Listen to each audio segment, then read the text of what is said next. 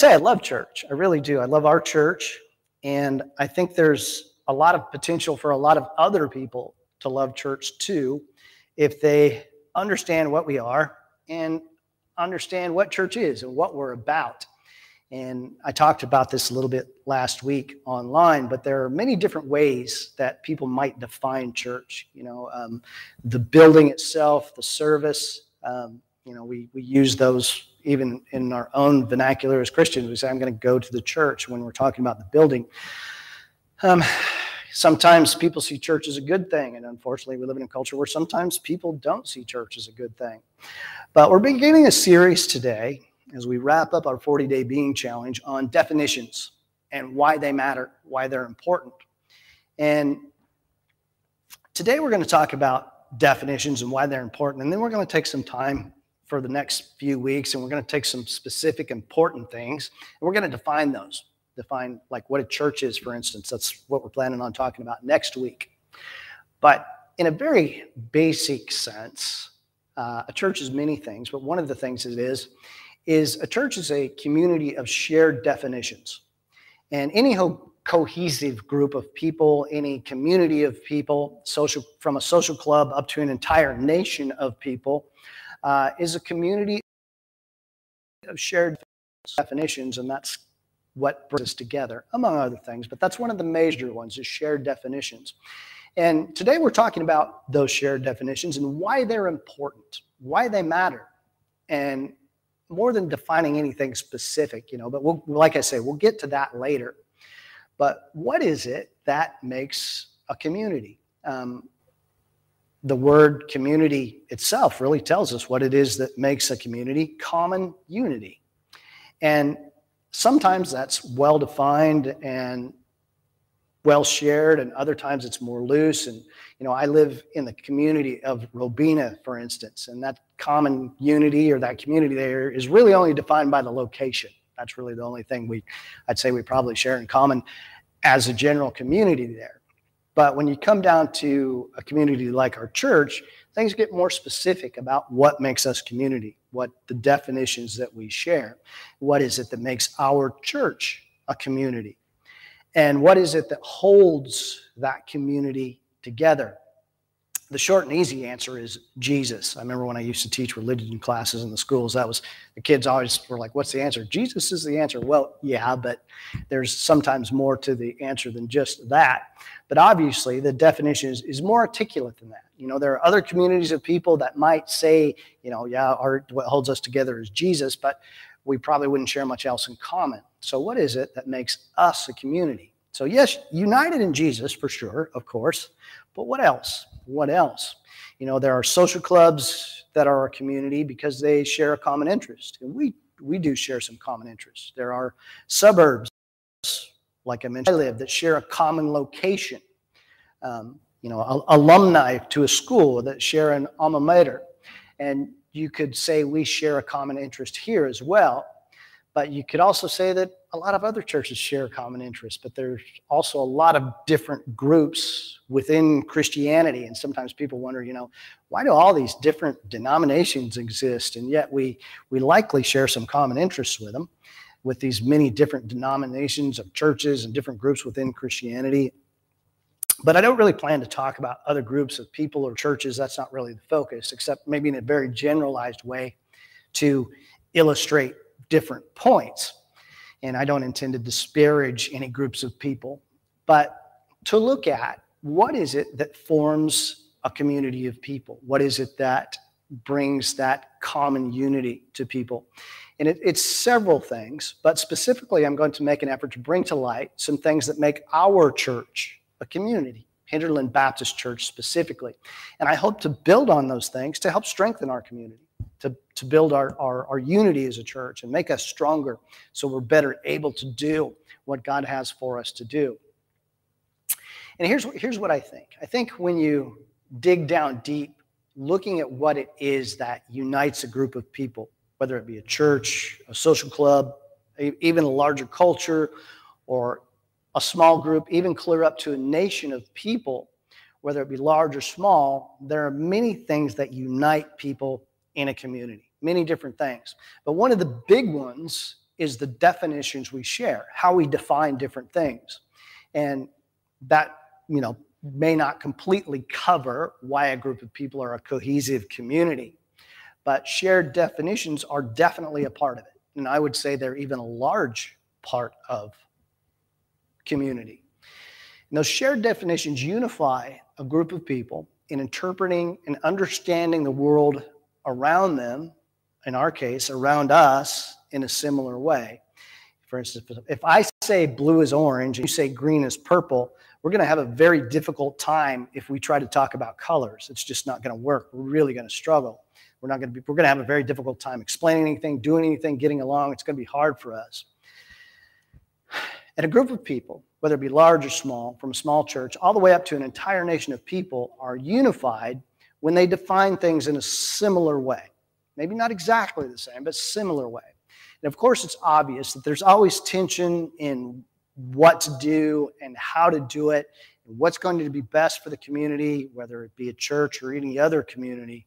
But as long as that community shares some basic definitions, foundational definitions, it will be a cohesive community.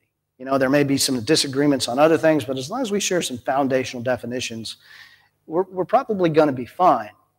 But if a community doesn't share basic definitions, the community will deteriorate. It'll fall apart.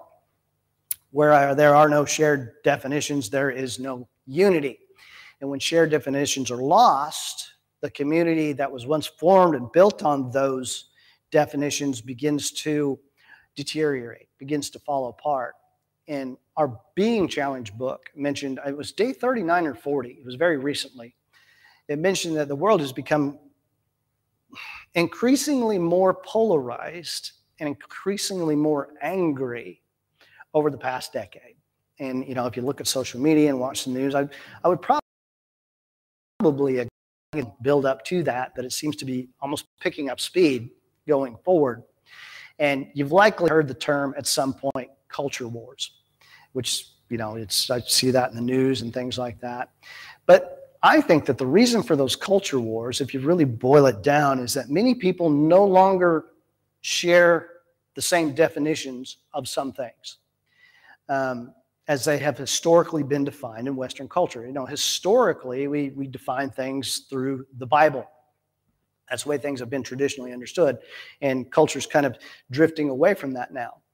And those kinds of things are difficult because they've been part of and even like culture itself in that you normally don't even really think about definitions. It's just something that's understood. It's something you act on something you speak from because it's it's like culture. You don't even really think about it. You're just part of it and you do it until it changes until you run into a different culture. People just generally act and speak in ways that have been defined for a very long time. And some very, you know, foundational definitions traditionally shared by Western culture have been challenged. And, and people, not everyone shares them anymore. And that's why we see some culture wars going on in our culture. You know, now some definitions probably should be challenged. I'm not saying that everything needs to stay the same forever. That's not true. Not all need to be challenged, but some probably do. And if we can tolerate each other and work through that and figure out what those definitions are and work through that process, what's true should eventually come to the surface. Now, some definitions that have recently been challenged are, you know, changing from uh, changing like points of view on what things like what is healthy sexuality. You know, that's that's changed a lot recently. Um, the definition of family, you know, that's kind of shifted and changed as well. The definition of gender, you know, that's a big one right now. Things like that. And it's not my intention to give a commentary on those, you know, social issues at the moment and the complications and difficulties that come along with that. But what we're going to do is talk about the definitions that we share as a community and why they're important to us, how they unify us, why they matter, because they do matter. And the reason we're looking at these things is to strengthen us as a community so we better understand and we kind of understand where other where we're coming from when we speak to each other to grow our Hinterland Baptist Church community. Because when a community doesn't share definitions, it will eventually drift apart I remember when I was, oh gosh, I was probably about 15 years old. There was a place near my house. There was a very, very big canal. A lot of water flowed through it called the New York Canal. And that flowed into what was called Indian Creek, where the just kind of went wild. And there was a lot of big, very large rapids. It was called the Cunamore drop. It was very dangerous. This big, swift drop in the water and big rapids, and it ran into a walk wall and went around a big corner. And uh, this friend Jim and I decided we were going to build a raft and we were going to float down this canal. And um, so we built this raft. We got a sheet of plywood, and I lived on a, a, a farm, and we had these big plastic drums that were just huge, like uh, 55 gallon drums. And I think we found about four of them, and we lashed them together. And then we put a piece of plywood on top, and we thought, well, we'll be smart. What we'll do is we'll take another piece of plywood and we'll put some outriggers out to the side to keep us from tipping over. And so, so we did that. And my dad uh, actually said, yeah, yeah, sure, I'll drive you down there and put you in the creek. So he took us down, and we drug this, this thing out of the back of the truck, and we put it in the water. And we got on it. As soon as we got on it, we realized we'd made a mistake because those outriggers, we'd done them with plywood and they were too floppy and they didn't really help and everything started coming apart. Anyway, we ended up in the water and it was a big mess. But we didn't uh, share definitions with people who knew how to build rafts because we didn't know how to build raft and we learned that the hard way and everything drifted apart. And the Bible gives us definitions to share and to build on. And we just need to bring those things to light and strengthen them in ourselves. And that's what I hope to do through the series. Now, why does that matter? Why does it matter that we define things? Um, we should take the time to clarify definitions and look at them biblically. And Solomon writes in the book of Proverbs in uh, chapter 29, verse 18, and he says, Where there's no vision, the people perish, but happy is he who keeps the teaching. So where there is no vision, the people perish, and happy is he who keeps the teaching. Proverbs is a book that's full of standalone statements. You can take a sentence out of Proverbs and, and prop it up, and it'll stand up on its own. There's a lot of statements like that in Proverbs, which is different than the rest of the Bible. Often, when you're looking at you know statements in the rest of the Bible, you kind of have to look at the context around it to better understand it. But with Proverbs, there's a lot of things in there that you can kind of pick out and look at just that and understand it in Proverbs 29 18 is a verse like that. You can, you can understand it in and of itself. And it's often been used in the past for kind of uh, church growth sermons and things like that, which is kind of true. You know, a church won't do well if it's not unified. But I believe this verse is more of a statement of community or common unity and shared definitions rather than a formula for growth. Make sure my microphone's kind of fading in and out, is it? Sorry about that. Pardon me. Wake everybody up. Yeah, should be fine. I don't know. Anyway, back to it. Sorry for that. Um, but a church won't do well if it's not unified. But I believe that verse is more a statement of a unified community or a common unity and shared definitions rather than a formula for church growth. But the Bible says, where there is no vision, the people perish. And this is a good example of why definitions are, are important. It's often difficult to translate the nuance of a statement from one language to another. Uh, David was explaining to me the other day a, a statement in French that you know just doesn't quite translate. I mean, you can say the words, but you don't really get quite the same impact sometimes when you translate it to another language. It's often difficult to do that. But when Solomon wrote this, he was referring to the nation of Israel, the people over which he ruled. But at the same time, like most proverbs, this is a statement that applies to people in general. He's writing specifically about the people he rules, but also this is a statement that is transcendent for all time something that would apply to all people. It's not really limited to a specific time and place. It's a statement of wisdom that applies throughout time. And the word people there, it means people in general, a nation, a tribe, an ethnic group, a group of people who share things in common. And he says, where there is no vision, those people perish. And when Solomon talks about vision, he's referring to prophetic vision. And in the Old Testament and New Testament, uh, there were people God used to speak for him, and they were his prophets. And when the Israelites were at Mount Sinai in the wilderness, the people asked Moses to intercede with God on their behalf because you know there was lightning and smoke and all this stuff on the mountain. They were afraid, and they said, "Moses, will you intercede with God for us?" And he said, "Yes, I will do that." And from that point forward, as you read the Bible, you see that God used prophets to speak to his people, to let them know what he wanted them to know. And what a prophet did was tell people what God wanted them to know. A prophet communicated God's will for the people. And God's prophet, what that prophet said was binding for those people. And that was a big responsibility, very big. In fact, God also said, also said if they're wrong, they're a false prophet and they should be put to death, which is, which is a big deal. And when we say the word prophecy, um, our thoughts often go to future because there's a lot of stuff that revolves around that today. And a lot of people think that prophecy is kind of predicting what's going to happen in the future. And in the Bible, there is some of that, but it's much more the communication or revealing of what God wants people to know.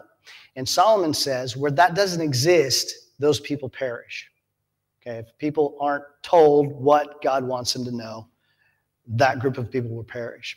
And I've looked at this verse a lot in the past, I've looked at it a lot recently, and that doesn't mean people just die.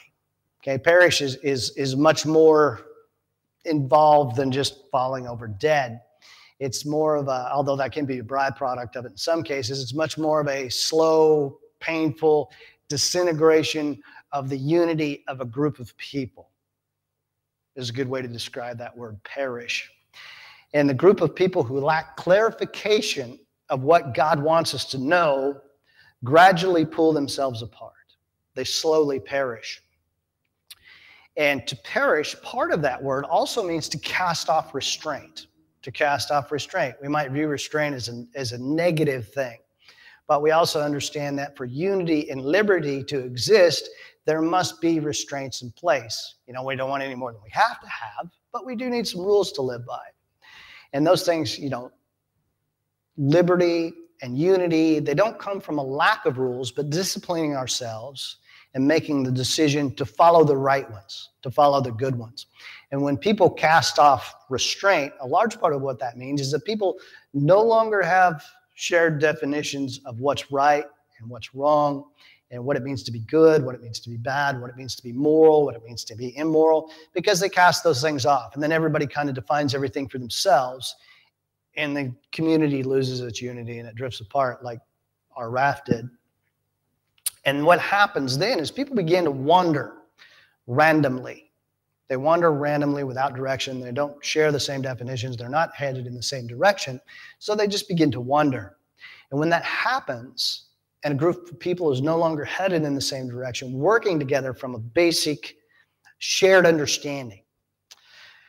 What happens when they wander aimlessly is you can imagine if there were, weren't roads and people just drove wherever they were going to drive, eventually what's going to happen is they're going to bump into each other. And when that happens, they clash and there's conflict. There's conflict because they no longer share the common ground. They don't have the same definitions and things, hence the culture wars of today. We see that going on in the world. People don't share the same definitions, so they're they're trying to figure that out and bumping into each other and clashing and conflicting. And it's not my intention at all to point fingers at the world. This isn't about addressing social issues right now, but I want us to consider ourselves because if we're not working from a solid foundation of understanding what God wants for us and how He wants us to define things, we're not going to be able to help anyone else. We're not going to be able to do the job that He has for us. We're not going to be able to carry out the mission that Jesus has given us in helping other people and alleviating suffering and taking the gospel message to the world. If we are wandering aimlessly, we won't be able to do that. So Solomon goes on to say, But happy is he who keeps the teaching. And by teaching, Solomon means the law, the Old Testament law the law that God gave Moses that governed the Israelites morally, politically, and religiously. And those statements are connected with a semicolon. There's not a, a full stop between them. So those two thoughts are closely connected. They're intended to be connected. And a lot of what we read in Proverbs, like I said, is standalone statements, but these two are closely connected. And that's why there's a semicolon instead of a full stop. In Proverbs 29 18 says, Where there is no vision, the people perish, but happy is he who keeps the teaching. And something that's intriguing about this verse is that Solomon mentions both listening to prophecy and living by the law, both of those things.